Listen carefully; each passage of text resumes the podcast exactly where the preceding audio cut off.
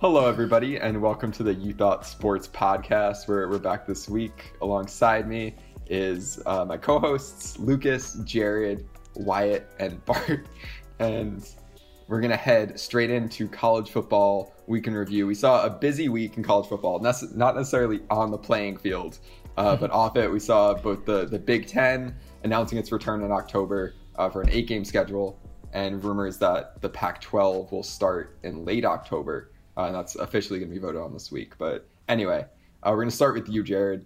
What do you think about the Big Ten playing significantly fewer games this season than you know the SEC, the ACC, the Big 12? It's annoying because every other coach complains every year that Notre Dame doesn't play a 13th game, even though it usually proves nothing more where a win in the ACC Conference Championship against a six-loss Pitt team or a four-loss Virginia Tech team doesn't even prove that much. And the athletic director for Notre Dame called people out like, "We'll schedule Hawaii if you want us to play 13 games." Like, come on, mm-hmm. it's it's not. So the, the argument is it's not about a conference championship. It's about having one more opportunity to lose. That's really what it's about. So if you're going to hold that standard against Notre Dame, you have to hold it against the Big Ten mm-hmm. as well. I think if it comes down to an eight and one Big Ten champ and an eleven and one ACC non-conference winner, like it should count for something that they won 11 games and not and the other team only won 8. So I don't think it's fair to complain about Notre Dame every year if you're just going to say, "Well, it doesn't matter that the Big 10 only played 8 games, they're clearly better." It's it's annoying.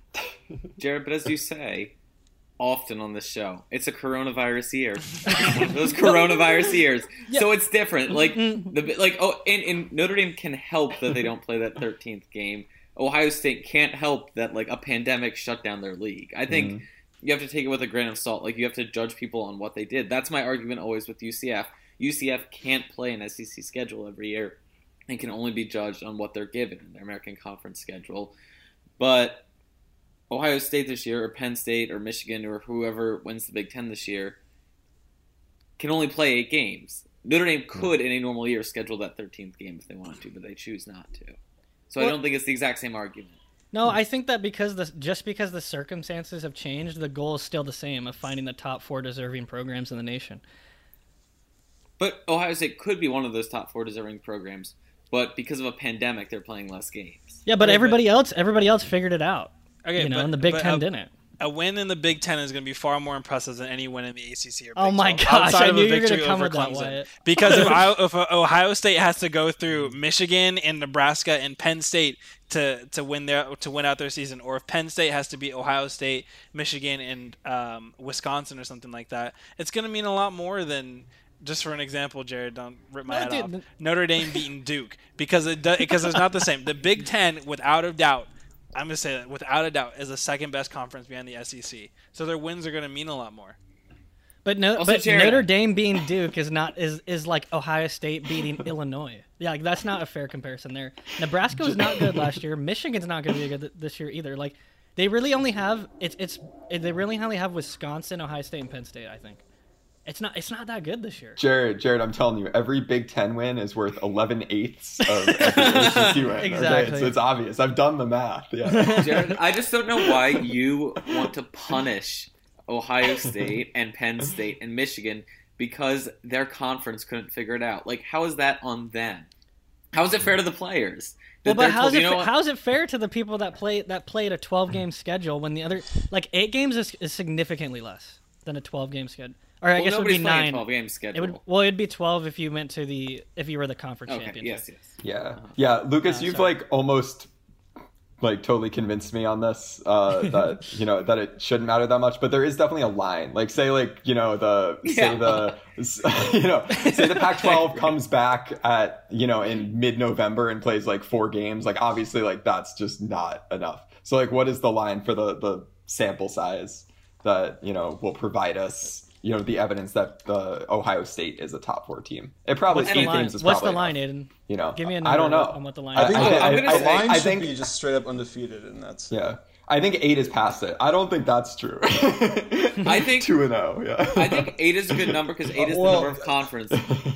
I meant in addition to the eight. yeah, that's fair. Yeah. Like as soon as Ohio State even loses one game, I think it becomes a very valid argument both ways. That's fair, but that's fair.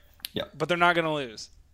And it's gonna mean a lot. Well- it's gonna mean a lot more No, I mean, I'm I, if they I- yeah. win out if- the entire season because the Big Ten's a good conference. You can't. If they you win out, argue that. eh, they even win the conference championship, then you can probably extrapolate that. Like, yeah, they would have won three more games or four more. You could because Yeah, it would have been think that's fair. cupcakes anyway. But- Who else is Ohio State fair. going to play outside of the Exactly. So you're telling And me the Big. Ten's not good, right? If it's No, no, no, no, because they, because everybody schedules cupcake games. Alabama plays cupcake games. And the SEC is the best conference out there, but Alabama still plays teams that they're going to whoop every single year. But just because, I mean, who, the cupcake games don't mean anything. Who cares if you're playing 12 games? You play four more games, or what is? Or sorry, 11 games, or whatever it might be, and you play what three more games of guys who had no shot anyway. Yeah, I agree with Wyatt on this too because hmm. eight games is the is the normal length of a conference schedule for the Big Ten. Yeah. So it's not like they're playing less of the hard part of their schedule. They're just deleting playing like Northwestern Idaho A and M. Like it's like it's not anything. Yeah.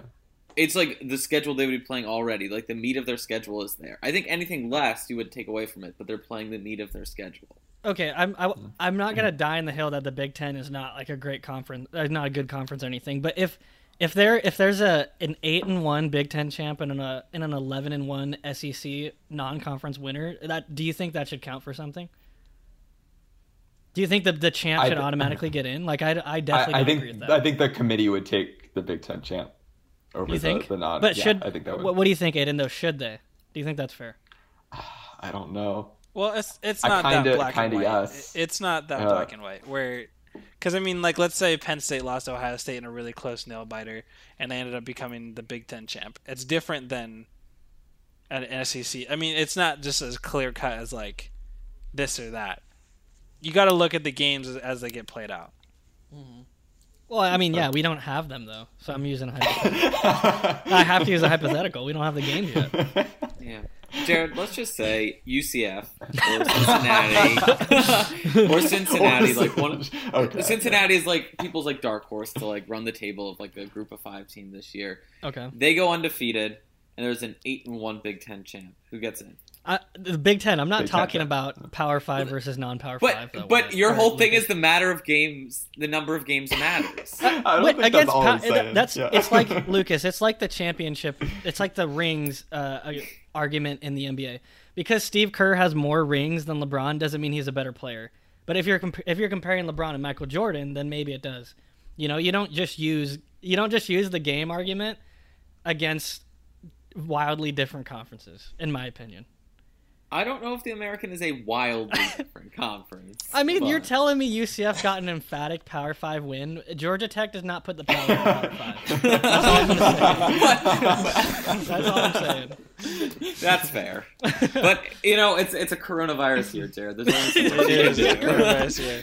Oh my. I think maybe maybe UCF would have a shot if one of the uh, because I I'm thinking the Pac-12 is pretty much out at this point. Yeah, to be honest, Yeah, I agree. I think that if if there's like a three somehow a two or three loss like Big Ten or Big Twelve champ, then maybe UCF can put them put them in. There's they're no undefeated. way. I th- I think that there's a path if that happens. But if every But That's that's champ possible. if every champ has one or two losses, it's it's just tough to put a UCF in there. I don't know. UCF didn't get in in years prior where they re- like really probably deserved it. I don't know about this season. I'd be surprised. Yeah, we'll Like see. regardless of. But there hasn't been two loss champs, multiple two loss champs or anything like that. You know. Yeah, that's true. Yeah. So Do you think though, if the Pac-12, like the Pac-12, the problem is they always like beat each other up, and they're like, Yeah. there's no like clear. There's in p- past years, there's not been a, a clear champ most of the years. Like if there is this year, if there's a team with one loss and there's a two-loss Big Ten champ or a two-loss like SEC champ. Like, I mean, the thing I'm I'm, worried about with Pac-12. Well, first off, there's a huge bias against the Pac-12. Like, let's let's actually be real about this. People don't even watch the games. First off, second second off, it depends on how many. If they're playing the same amount of Big Ten games, that makes sense. But like. California schools haven't even been able to practice. Like the, the California schools might just be terrible this year. yeah. They could all turn out like Navy. Did you hear about this? Before Navy's first game, they hadn't practiced hitting at all. Oh so my they played goodness. BYU and they lost like forty-eight nothing. Pathetic. Yeah, so I don't know about the strength of the Pac-12 this year, Yeah. and just the fact that people in a regular year already kind of discount it. I, I just don't know about them. I root for the Pac-12, but I, I don't know about it. Yeah, I don't think there's any like literally there's no chance that they're going to be relevant in the in the playoff run. Eh, maybe unless like Okay. Utah. What about undefeated runs the team, table though? Yeah. or something like that. I mean, because Yeah, like if someone runs the table, I think they're gonna make I think it. I think a team like Utah, Washington, or Oregon have the clout to, if they run the table to be able to like make a claim, be like, oh, we've you know we're a good program, and then they kind of. They, I think that there is a little bit of bias from previous years. I don't think they look at everything in a nutshell, and I think that there is a little bit of a storyline kind of aspect where Utah was really good last year. They probably could have got in. Oregon has been good. They've gotten in before. Washington, kind of like all the same thing. Where if if they ran the table and demolished teams in an eight game schedule, I think that they might have a chance. Either one of those mm, teams. Yeah. Yeah, I do agree. agree. There's like there's a clout factor in, in terms of they like like big name programs for sure, and just because like ESPN, I mean, college football playoff is pretty much exclusive to ESPN. Like they want they they only talk about the big names really. And to answer your question a little bit earlier, Jarod, about the SEC about like a two win or two loss, you know, SEC non conference champion or something like that. Um, mm-hmm. Like let's say it's LSU, right? And I think that they're going to look at like LSU and Georgia and those teams are probably the only two teams that can do it. They'll probably look at LSU and say, "Oh, the uh, LSU is they're not as good as last year because they got they were so hot as last year, and they don't have Joe Burrow and they don't have Ja'Marr Chase who isn't playing, regardless of how well they play during the year. I think that that's going to go against them. Um, and same with like Georgia, like Georgia always kind of falls short yeah, in the playoffs. So I think that kind of stuff goes against them, and I think that other conferences, at least the other top teams like Penn State and the other conferences outside of Ohio State, have a little bit more clout going into this year. So I think that they might have a better chance. Hmm. yeah, we'll see. Yeah. Plus, Ben one thing I can't one thing I can't see happening though is a Big Ten or Pac-12 like non-conference champ making it in. I don't think there's any chance. No, that a- there's- a that would be State very unfair. chance. If Ohio State loses, I mean, Zero if chance. Ohio State wins, like yeah. So yeah. All right, Wyatt. So among the AFC North QBs, there's there's a ton of talent. There's four first round picks, three Heisman's, two Super Bowl rings, and an MVP. Uh, we just saw Baker and Joe Burrow face off last week, where Burrow impressed and Baker somewhat bounced back from his woes in uh, week one. After watching that game, why is it fair to say Baker Mayfield is now the worst QB in the AFC North? No, I, I think it's premature, and he's definitely projected to kind of go down that way. But I'm not gonna. It, it's premature, and I'm gonna lean into it a little bit. I think he's at the bottom of the AFC North as far as quarterback goes. Um, I'm not gonna say that he's like the worst quarterback, but because he did have a really good game against Cincinnati, and I think that that's really unfair to say because he had a really good rookie year. He had a terrible second year underneath Freddie Kitchen, which you can almost wash that entirely anyway. But so far out of the two games, he's had one really good game. Uh, he has to play incredible for him to get out of the bottom two. Um, luckily, he doesn't have to be great every single night because the team, at the end of the day, is just going to run through Nick Chubb. So if they're gonna, if they win games and he throws for 200 yards and Nick Chubb just goes off every single night, I think that they might be able to kind of spare him out of that bust terrible conversation that he's kind of been sitting in for at least a year now. Um, obviously, Lamar Jackson tops that list, and I'm gonna put Joe Burrow as my number two quarterback in that division. Whoa. I know, hot take, to- hot take. I really, honestly, Joe Burrow really, really impressed me on Thursday night. Uh, he navigated the pocket incredibly well. He didn't crack under pressure at all. There, the moment wasn't too big in the both of the, the first two games that they've played against Cleveland and um, the Chargers. They've been close, and Joe Burrow has been a huge part of that. Uh, he's he's definitely been able to to navigate the NFL really well. I know that he was an older guy coming into this. So he's not like a 21 year old, you know, kid, but having three touchdowns and zero interceptions on 61 throws should mean something. And um, I think I have questions right now about where Big Ben is at uh, physically. I know that the the Pittsburgh looks good, but I'm not going to say that Big Ben is the same quarterback that he used to be. And Joe Burrow is definitely um, a great quarterback behind Lamar Jackson. So you're putting Big Ben fourth then? Is that true? No, I, I I'm not gonna put him at the bottom. I think three and four is a toss up between Make a Baker Mayfield decision, yeah. Baker Mayfield and um, Big Ben, and it kind of depends on who has. You know, if if Big Ben could have a really terrible game here in the next two weeks, and Baker Mayfield could have really good games in the next two weeks, and then it can flip them around. But they're they're fighting for last place. Let's just say that. Here's my my, question though. You you say it's premature to label Baker as the worst, but you don't think it's premature to label Yeah. Burrow as second best after two games. I agree. It seems it seems like not just not big enough of a sample size, in my opinion. Yeah.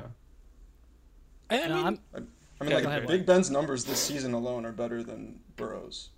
I think, like objectively. that's So fair. But just- Big Ben also has a better team, and I think that that's not exactly the the be- the best sample size. But I think, uh, especially as a rookie quarterback, and there's there's a little upside as to this. I would say that Joe Burrow looks a lot better to me than than somebody like Big Ben does. Plus, I mean, Joe Burrow's also coming off the greatest college football season we've ever seen, so I think that that definitely plays an account. Um, in a pro style offense in a really tough conference against really good teams.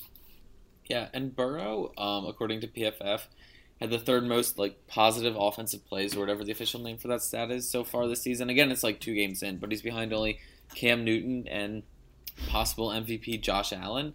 So like he's impressed me so Yeah. far as well. Yeah. And I I do think it might be a little bit premature to say he's second best, but I think I would not be opposed to saying he's better than Baker already. I just think yeah. especially after last year, where I mean, there's only so much you can control with Kitchens at the helm, but he just sort of languished around, and Joe Burrow's already looked sharp out of the gate, and I think has proven himself to be at least having the potential for superstardom. Whereas I can't even really see Baker ever reaching that level. Yeah, I don't want to say that Baker can't ever reach that level, but I am also ready to put Burrow already ahead of Baker. I mean, I think you mentioned this, Wyatt, but thinking about the fact that they're telling they're telling Joe Burrow lead the franchise on day one. You're already throwing 61 times in your second game, right? No preseason. I think you mentioned that, Wyatt? It's very that's very impressive. It's it's like it's kind of LeBron esque in a way. It happens to the Ohio kids, I guess, that they they have to just lead a franchise and from day one. And I don't know, Joe Burrow's doing a pretty good job. I think. So That's the crazy. He doesn't look like a rookie. At yeah, all. he's he's Like, got he- the swagger.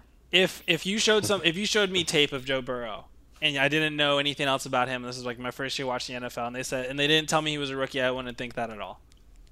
Yeah. Agreed.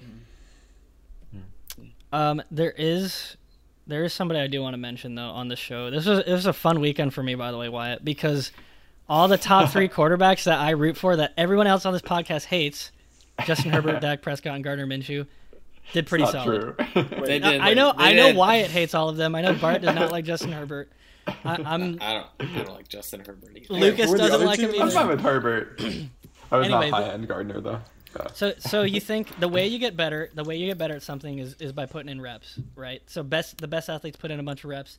You want to lift heavier weights, you put in more reps. The best way to practice, Wyatt, you know this, isn't just doing a scrimmage, it's about getting your players reps. Gardner Minshew has the necessary reps to be such a great player. In college, at his last year at Washington State, he regularly threw 50 times in a game. Like you think about how many times he's thrown, and his completion percentage in college was 70%. This year, obviously, he had the 95% in the first game. I think he's hovering around 70% right now, completion percentage. I, I just think, I mean, people people crap on Gardner Wyatt. I'm, I'm talking to you, kind of, on Gardner Minshew when they don't even watch him play. Like, they didn't watch him play in college because nobody watched the Pac 12, and they still don't watch him play in Jacksonville. And I'm so hmm. excited for people to finally get them to see him on prime time this Thursday. I, I, I'm booking it. Hmm. He's going to throw three touchdowns, no picks on Thursday. Yeah, I, I've been very impressed with him as well. And they put up a fight against the Titans too, who are a mm-hmm. very good team as well, who made like Yeah. a deep playoff run last year. Um, I'm not willing to like coronate him as like a top Yeah. ten QB, but I think he's an above average NFL QB at this point. Yeah, I, I think I don't. I'm not going to say he's a top ten quarterback QB today, but he is going to get there for sure. I mean, I picked him as my dark horse. Yeah, exactly. So- So he's gonna be number one by the end of the season. Yeah. Yeah, he Keep know I'm, climbing. he's He getting be, right? he's getting better though. Like I, I watched the game, he's making so, so many good throws. His two, he had two interceptions, but one of them was off a receiver's hands, and the other one was was kind of wonky and just got tipped at the line by a lineman, and he caught it. Like Yeah. Wasn't Gardner Clowney Minshew's off sides on that great. play anyway? I, I think, Oh, was he? yeah. Yeah, he was. Yeah, on the, the one the interception at the end of the game. Yeah. Yeah. I mean, they scored 30 points. The, you have to say, Wyatt, that the Jaguars' offense is doing something. Even without Leonard Fournette, you know, they traded away. It seemed like they were tanking, wa- according to you, and they traded away all their people. I mean, they I don't were- blame you for thinking that, but They scored 30 points. I, uh, okay, I, I'll be honest. I haven't watched a lick of Gardner Minshew this year. Um, I watched watch him on. Thursday Night Football. No, I'll be honest. I haven't, I haven't watched anything about him. Uh, I think that the Jaguars are such a terrible franchise that there's no way that Gardner Minshew, as good as he is, can sustain this level of success. And I oh, think that that regardless, they're on a crash course for the number one overall pick. Um, they're fighting with the Jets. That's right not now. true. They're fighting the no, I don't think they already have a win. They're one yeah, and one. They could lose. They could literally lose the next Giants. fifteen games. Yeah, yeah. The next fourteen games. They could go one and, and 15. I mean, it's, it's the second week in the NFL, and they're a terrible franchise. So I think that. I don't think that's fair. I don't think that's fair either. and they're also what? not in a. They're not in a good division either. They're not in a good yeah, division. they're not in a good division. Thank you, Luke. Yeah, the, I mean, the Titans were good last year, but they weren't like impressively good. The Colts, like behind like have not looked thirty-eight-year-old. Philip Yeah. Rivers, have not looked good, and Houston is a train wreck of an organization. Yeah, come so on. like, I like, I mean, like nobody in that division is good except for maybe the Titans. Like, Yeah. if they get hot, That's not a maybe. you think you think it's just the Titans? You mean? Yeah, I think it's Honestly, the all of the Titans, like Texans look awful. Yeah, but Okay, I don't think the Colt. I mean, what? I I feel like the Colt. I mean, granted, they just took out the Vikes, who are awful now, but I don't think the Colts look bad this year per se. I don't think Yeah. it's fair to. Yeah, well, They looked bad because they played the Jags. Come on. exactly. they looked bad week one. Yeah, yeah. Yeah, they didn't look good week Uh, one. Also, I'm just I'm just saying I'm excited for people to watch Minshew play on Thursday because I, I really think he's he's pretty special. I really do. Unless You he's better hope your boy shows up. Yeah, Yeah, he's he g- stinks. he's gonna show up. You got a lot I'm- riding I'm on the. Dolphins. Yeah. So he's- Yeah. Yeah. Everybody Yeah, yeah, Yeah. exactly. Yeah. Yeah, And, like, the Dolphins just gave up 31 points last week. Why he's going? He's gonna go off. It's mentioned. What a, also, just what a weird Thursday night game that they put the Dolphins. I know. Jaguars. It is Yeah. weird. That was weird- Battle of Florida. Maybe they It's an election Tua would year. be up by. I think they were hoping that Tua was going to be out there. Yeah, yeah, But Fitzpatrick had a great game uh, He this did. week, so yeah.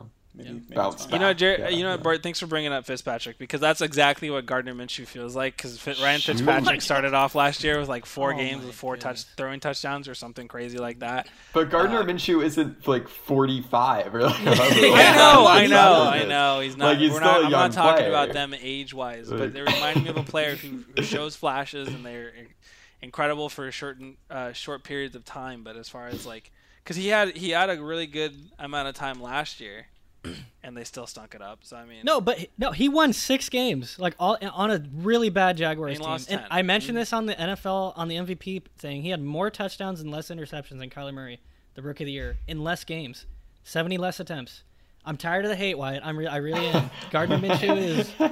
I, I can't wait till this Thursday night game, man. Gardner How Minshew much, is how much is he paying you to say this? I'm not paying. I, I just I'm I root for. I root for the guys I like, and then and I I mean I just know that I I, I think Minshew is going to be great.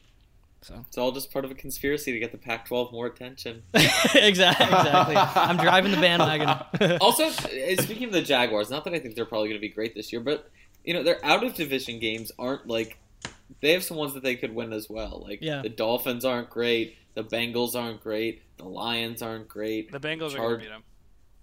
oh my Mm, gosh. We'll see. It'll be Chargers aren't game, great. for sure. Yeah, like I like I could see them maybe eking out eight and eight this year. Mm. I'll say. Damn. That's great. If they're eight and You eight wanna the book it? Cowboys, that's awesome. I- I'll book it. I'll book it. There Let's see how far. eight Let's see how far Never eight and eight gets an a opportunity franchise. to roast the Cowboys. Eight and eight has never done anything for a franchise. Oh, Wyatt, do you have something to? This is another thing. Okay, I'm bringing this up.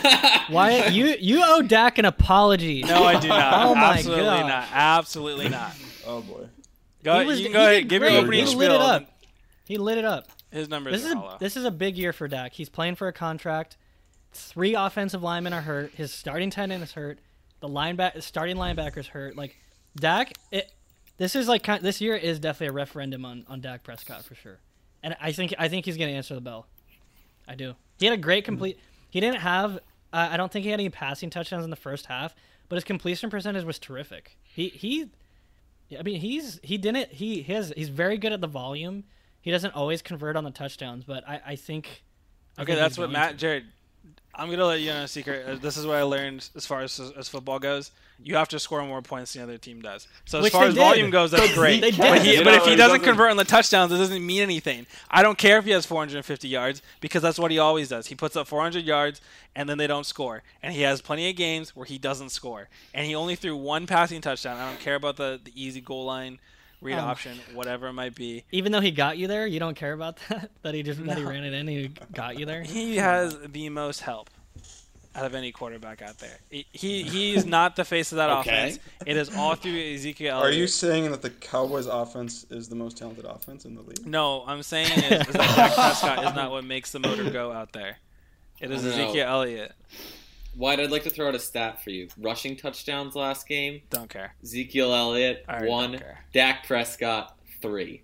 Thank I you. mean- This game is literally it's a Julio yeah, I mean, Jones that's- drop Should Dak pass. play running it- back? I don't know. Yeah. I don't know. I don't know. Yeah, maybe If he's they're on the goal back. line and it's literally a question of what the, who the play gets called for, does that really? yeah, yeah. Yeah, no. he's not. Like, let's not act like he's helming Dak Prescott is not the, the second yards- coming of Lamar Jackson. He's running and spinning down the field and, and taking out people's ankles. Exactly, Wyatt, Bart. If, yards- if it's on the goal line, it, it's. I mean, it's.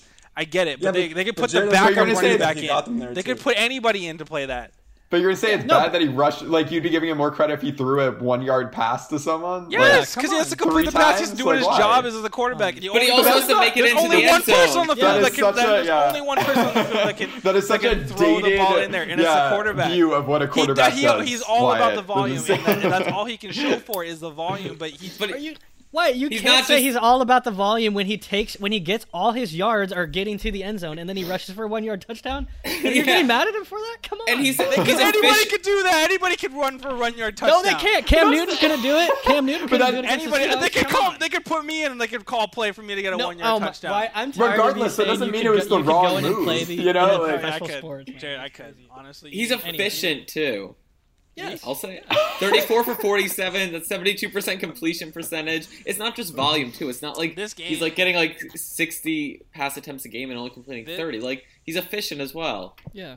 This game is a Julio Jones dropped pass away from it already being over. This game is a Julio Jones onside recovery from this game being over. This game is a lucky one-handed Amari Cooper catch from this game being over. It was. Let's like, not so act like. Let's not act like. Let's not act like. The, I mean, the Cowboys during the entire comeback did not flash. In fact, it looked like the Falcons, who are in business of losing games, uh, just completely let that one go.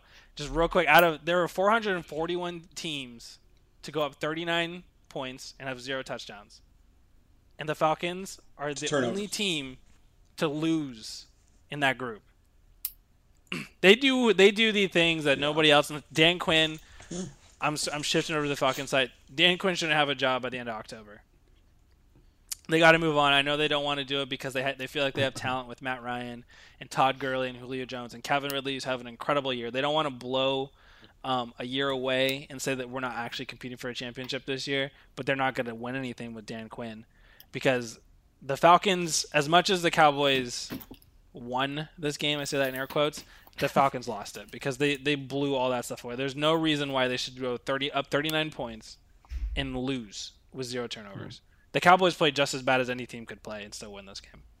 They played worse than any Ah, team could play and win this game. well, they won, and football at the end of the day. Yeah, but not was more one, not all wins are the same. I'm not going to sit here and acquaint the Cowboys as these this you know NFL powerhouse or NFC. Uh, you know they're going to represent the NFC in the NFC champion or in the Super Bowl or anything like that. I mean, there's no way. There's no nothing from this game, honestly, that you could show me from the Cowboys that that made me believe that they were any better than they were last week. All right, that's fine. Some people are just blind. Silence. I don't know. I just I'm not I'm not buying it. I mean, yeah. Like any any comeback is gonna be, you know, partially one team collapsing and the other team taking advantage of that. Like Yeah. I don't I don't buy that you can't give Dallas any same. credit for it. Do I think they should have the like this was a game that they should have won regardless, but yeah. I mean, But I mean, but don't like when you watch that's the true. Chiefs Like come back, the- you're like, wow, this is an incredible team, and they're showing flashes. But when you watch the Cowboys come back, you're like, this other team sucks. Like you just look at them and you You're just splitting hairs, I think. I don't know. Am I think I? the offense looked pretty good the like last couple drives, like marching down, getting the points. Like I, they Yeah. just look like I the thought it was fairly same impressive. flat, mediocre team that I've watched for the last forever. Uh, Aidan, one thing I did want to ask you Uh, how many weeks does Adam Gase have left at, with the Jets? Hopefully half a week, a quarter of a week. um, he, they didn't fire him on Monday, so yeah. No. Uh, I mean, he's definitely going to be gone by the end of the season. I mean, the the thing, like you mentioned, Dan Quinn. Why the the one reason why I think it's possible Dan Quinn lasts is that the Falcons are actually a solid team, but like, there's no way that the the like Jets pick it up. Like there, like there isn't.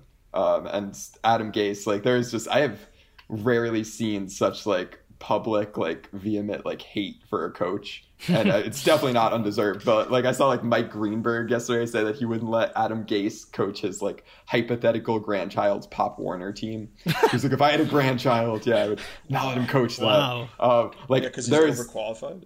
exactly. Also, he deserves do- bigger things but like Doesn't yeah Mike Greenberg have like kids? Like what?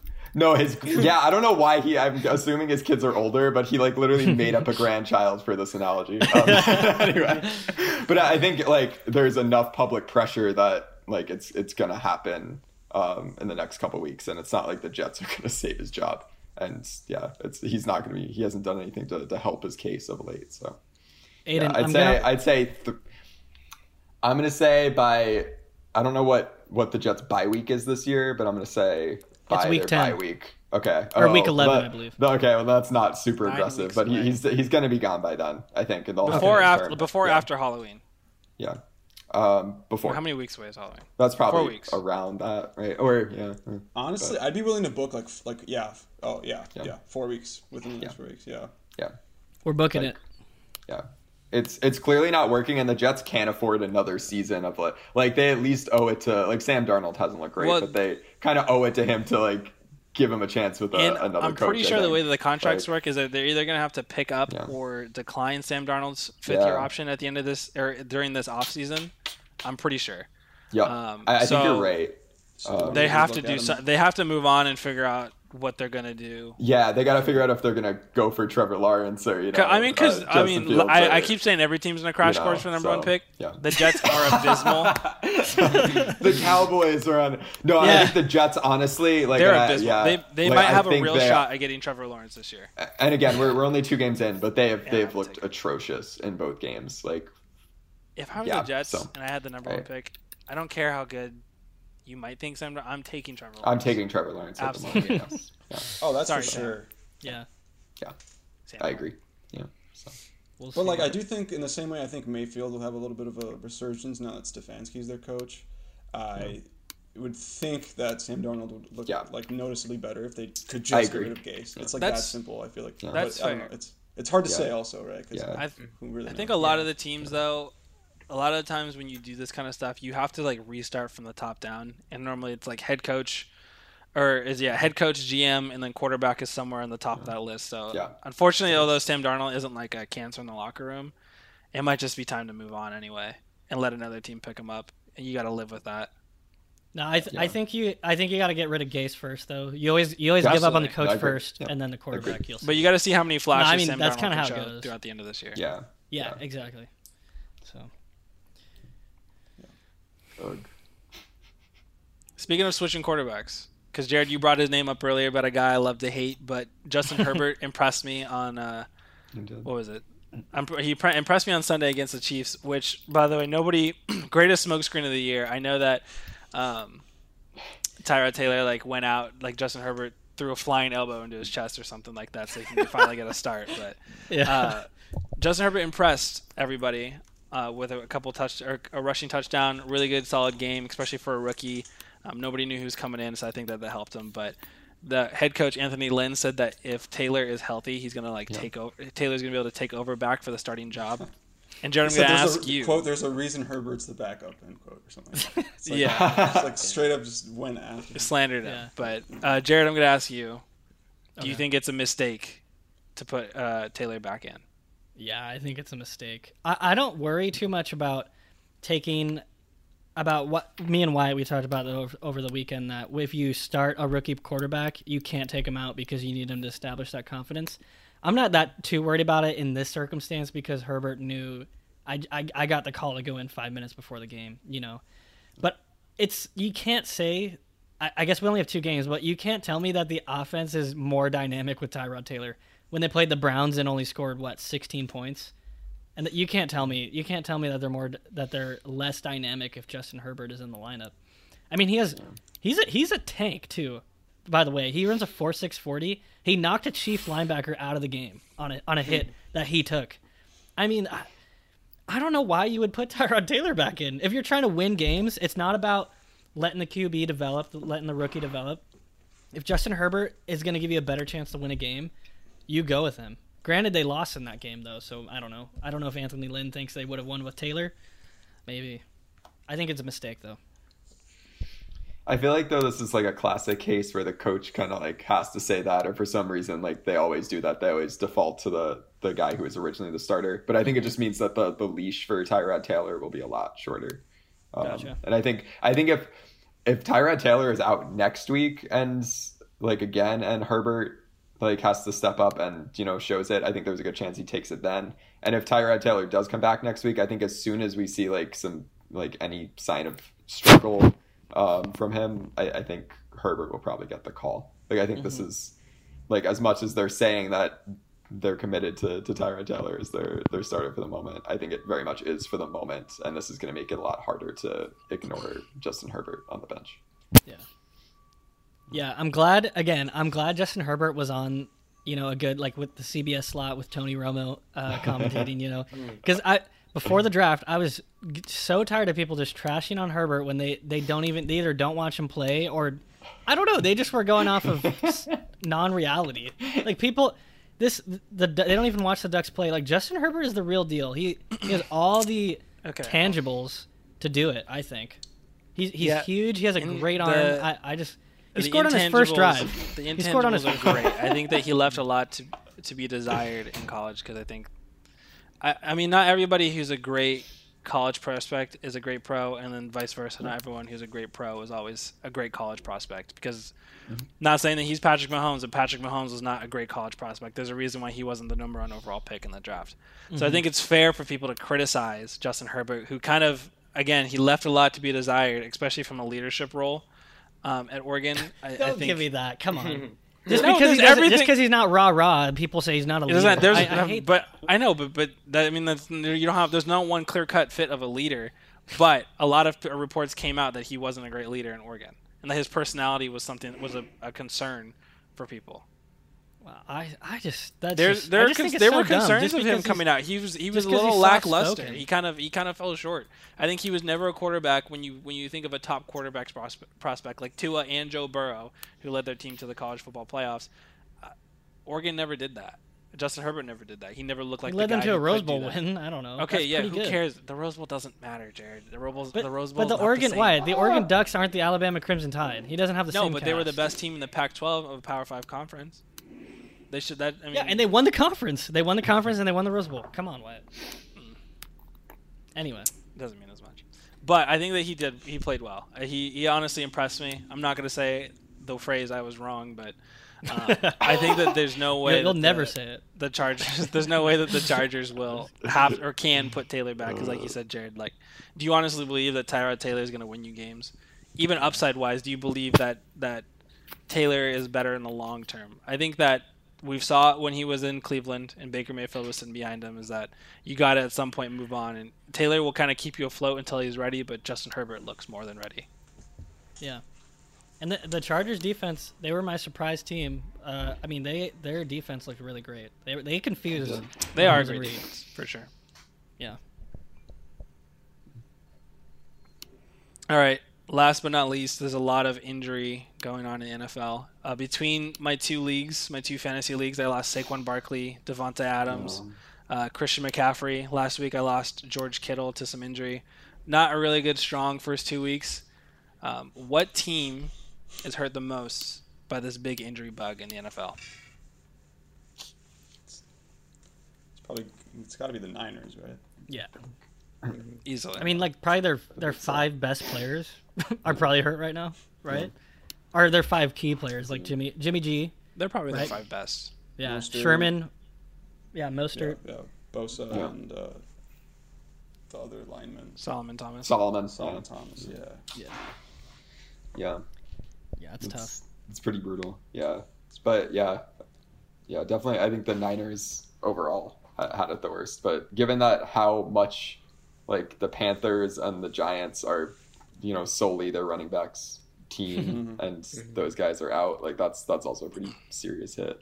Like I mean, the Giants, as as Wyatt you would say, um, are on a crash course to Oh yeah. the number one Where- pick yeah. in the NFL draft without Saquon. Like that's they're gonna be you know top probably a top five pick. Um, Panthers probably the same. Top two, baby. Um, yeah. So um, in terms of like the the impact of like a single player being gone, those those players are so important to their teams. And their teams aren't good like that good with them, but Without them? without them, like brutal. Yeah. Yeah, I'd also like to reference uh, the Broncos. Not Mhm. that they're like Ooh. spectacular anyway, or that they have had a ton of Yeah. injuries, but I was excited for them this year. I was excited for Drew Lock. Yeah. Now Yeah, me out. too. Courtland Sutton's out. Von Miller obviously was out like Yeah. before the season even started. He's out for the whole year. So, and I'm probably forgetting somebody else. It's yeah. So that's uh, that division loses another potential competitor, which is annoying. But Yeah. yeah. yeah, I think the season is used. Yeah, the bug is not going to go away anytime soon. The injury bug. Yeah. No. Just like I agree. it's definitely it's a concern. They probably should have thought through the no preseason thing a little more. Yeah. Yeah. Even if it meant a shorter season. hmm Yeah. So yeah, you're starting to see a little more why players might have been right to sit out. Yeah, there's a there was talks of that maybe um, teams might start to sit out against the the Jets, or star players might start to sit out against the Jets or the Giants when they have to play at MetLife because nobody wants to play on that turf anymore. Yeah, that turf is awful. Oh Is my it? god. What's Yeah. the thing? What's the thing with the turf? I don't know, It's but bad. they're they definitely like there's been an injury bug forever. I mean, like the Niners Yeah. just all went down. A lot of people. I Get know, hurt. and I know this has been a thing in the past. But like, I think the- other yeah other NFL the players have spoken turf about it too. is yeah, I mean, how old is Uh, MetLife? no It's idea what be it really is. old, right? not that old. Or actually, the stadium itself maybe, but since it The became I that Life Stadium, yeah, Yeah. yeah. But yeah, Yeah. Um, how about my fantasy team, or the team that was hurt the most? Because- Because I am I'm having to pivot Yeah. hard. I'm very screwed. Yeah. Um, so Yeah. call or the NBA playoffs is going on. The Heat and Celtics have been battling back and forth. The Celtics lost two games in the start of the series, leading to some visible frustration. Um, of course, there's the famous Marcus Smart bickering with the team. Aidan, can the Celtics turn the series around? Um, I think they will. Um, honestly, and I picked them from the beginning, so I'm somewhat obligated to say this. But um, I think they finally put it together in Game Three, and they looked very motivated, regardless if that was due to the you know post Game Two locker room fireworks or not. And you know, Marcus Smart is like clearly not as talented as like Jimmy Butler, but they feel kind of similar in that they're like super Yeah. demanding of their teammates. They expect a lot. And they expect guys to go as hard as they do, like on both sides of the ball, because like both those guys like are always going all out. Um, and like both the Heat and Celtics have reacted well to that kind of like demand, and the, the Celtics reacted Mhm. well in Game Three to it. Uh, that kind of like heart and soul presence, and um, the the Celtics finally in Game Three had the killer instinct that they like totally did not have the first two games. They kept going up by like double digit points. You know, I think in, in all three games they were up by double digits at some point. Um, had serious leads. Um, and and finally in game three they took it wire to wire and I think a big part of that was how dominant in the paint they were they were finally attacking the Heat zone. They outscored the, the Heat 60 to 36 inside, which is pretty brutal. Um, so I think given that, I mean, the, the Heat are great at making adjustments, but I- I think that like if they can keep pounding it in and and doing that and keeping you know um, the energy up, uh, they can they can take the take the series. But you know, yeah, I, I think in terms of the Heat, the key is to stop putting themselves in those holes because they have clearly shown that they can fight their way out, but like it's it's not a sustainable strategy. Like it's yeah. Mhm. I also think that the Celtics are like a much deeper team than the Heat are as well, Yeah. especially with having Hayward back. Um, I know like Hayward is probably the fourth best player on that team, but And Jarod's And eyes he- the first. Well, I never when said he's that. Completely, when he's completely healthy, I don't know if he's quite the fourth, but yeah. Yeah, I- I I think- now he's definitely not. They have a lot of good players. in his Yeah. current Yeah. state, I feel like he's like he's the fourth option. But um, I think having him back helps against a team that is like as proficient at like the fundamentals of the game as Miami are. Um, and I think that not that Boston isn't, but they also are. I just can see them like wearing down the Heat after this point. Like eh, they won't keep blowing these leads, especially as the series drags on. I feel like. Mm-hmm. Interesting. Oh, yeah, yeah. Well, I think going to your Gordon Hayward point, you can't tell me that a guy that averaged 17 points a game during the regular season isn't going to have an impact. That's that's substantial. No, I mean, and and his numbers, I don't know. I didn't I didn't really. Everybody was like, "Oh, it's about his fit in the offense." That's which I mean, his numbers weren't really like terrific. They, six points, five rebounds, but I don't know. I we'll we'll see. I guess in the next game too. But apparently he he runs the offense. The uh, when he runs the offense, um, the Celtics are a lot more comfortable. Gordon Hayward is a Brad Stevens guy as well, and I think mm. Brad Stevens made a Yeah. good point. He, he said they're done trying to like integrate people into the offense. Like they're these are good players that are just going to trust their instincts. He said they were trying to focus on like getting Kemba his 20 points in the last series, and that didn't mm. really work. So he just Yeah. said we're just we're just trying to get the best shot every possession, and I think that was like a transition. I know they talked about how to integrate people into the offense during that late night meeting, so it seems like it, it might have worked. Yeah.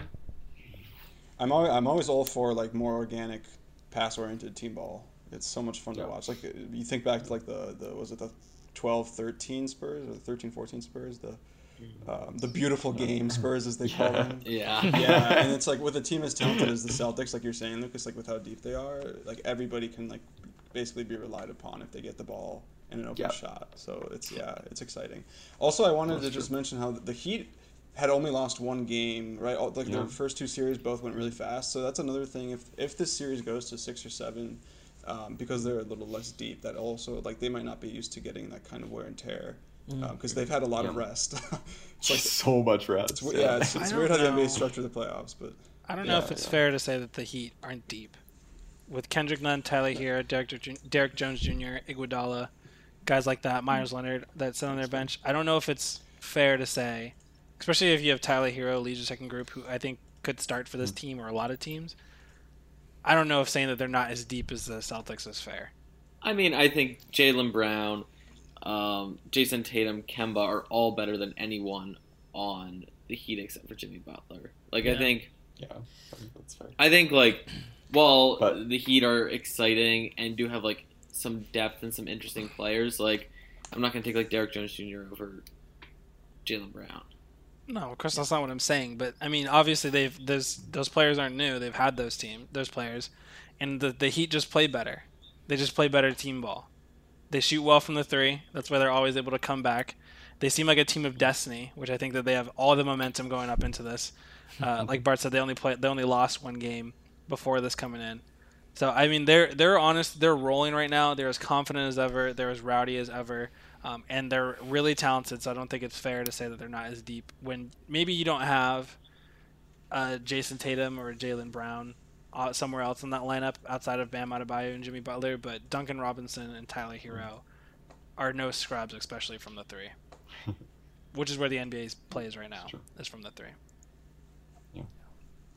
Yeah. I'm Yeah, and definitely I ex- guess yeah. looking at the last box score, they actually had a ten man rotation. They ran a ten man rotation. The Celtics only ran a nine man. So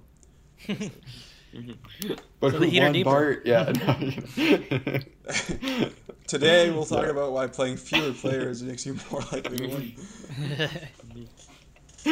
oh gosh, yeah. No, regardless, I'm I'm expecting a seven game series here, and I will be disappointed if I am not given it.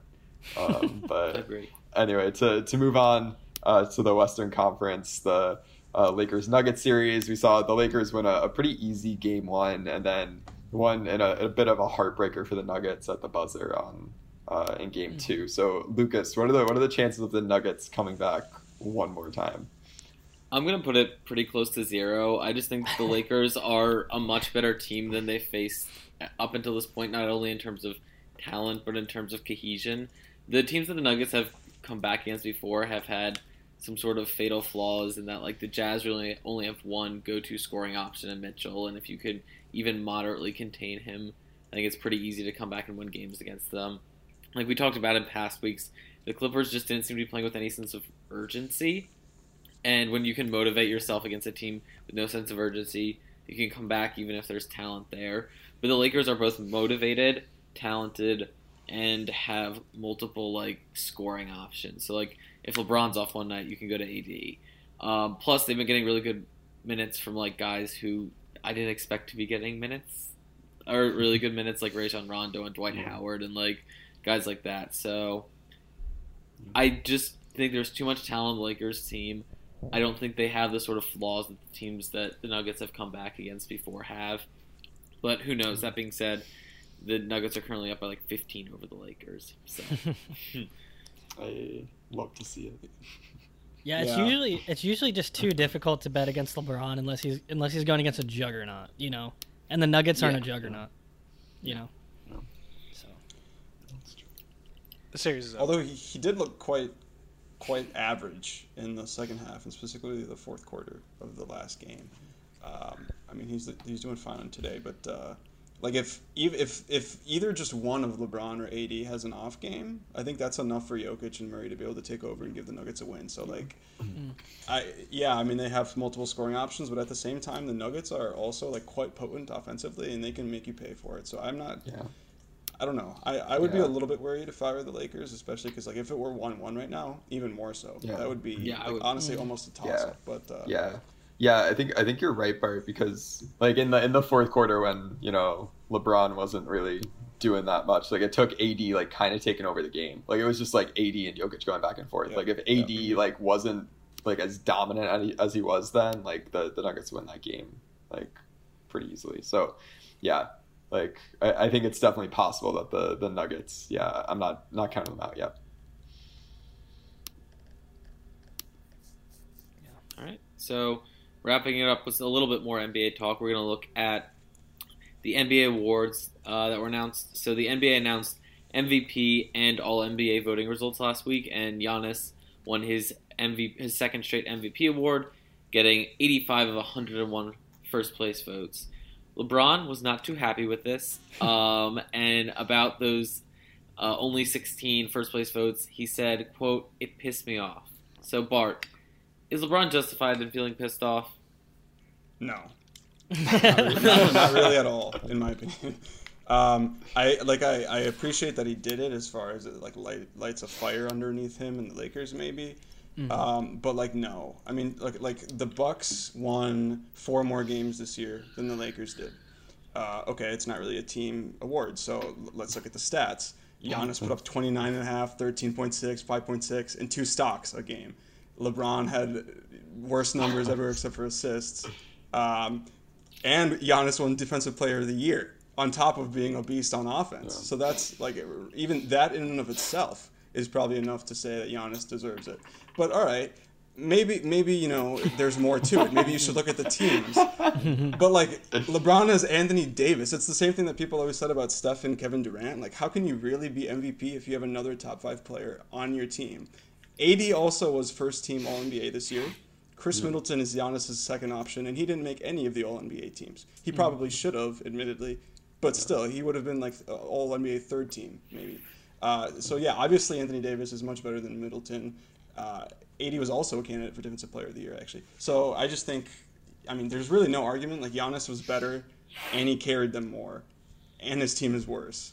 So, like LeBron, I appreciate you, but you're a runner-up. You've, he, he's had a lot of runner-ups in his Yeah. career, which I think is like kind of funny, but also most of them are deserved. So, yeah, yeah, I don't know. That's that's how I feel about that. you did a good job on that, Bart. I'm I'm thoroughly convinced. Yes, I am as well. I, I had a couple points where I'm like, maybe I can argue against, but I don't think so. See, I think I think that the problem with the NBA awards is not the winners, but the presentation. Because if the if this came out before the playoffs started, Yeah. we would No, have I- never talked about this at all. Because right now the winner is sitting at home on the couch, and LeBron James is still in the playoffs. And if it was the mm-hmm. other way around, we wouldn't care at all. If Giannis was still in the playoffs, we wouldn't care at all. The NBA screws up their presentation every single year. I couldn't care less about the NBA awards, and at least they've done it now in August. But I guess maybe that's more of a coincidence of the Corona year instead of um, them actually just thinking ahead. But a lot of the times it's like two months after the season's over. I don't care at that point. Yeah, So I mean, they, what Yeah. what I think they have to do, or they should do, is Giannis should be pre- presented with a playoff trophy at the start of the playoffs or something like that, and then from there we don't Oh, have yeah. any of these stupid storylines about this person should have got it, or are they really MVP? Because it's a regular season award, and once we get that out of our system, at the end of the regular season, Yeah. we're not talking about this stuff anymore. I know. Yeah, I think like people generally agree that the the awards show that, that they did, that they did last year was like kind of a mess. Uh, something I read online was that like the easiest way to do it would just be have the players give speeches at, in their first home game, so that in the absolute worst case you're just down 0-2, and it's still not awkward. Yeah.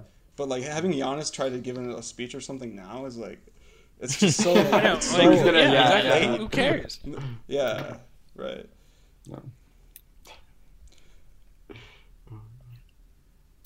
Anyone have any qualms with the uh, All NBA teams themselves, as I alluded to earlier?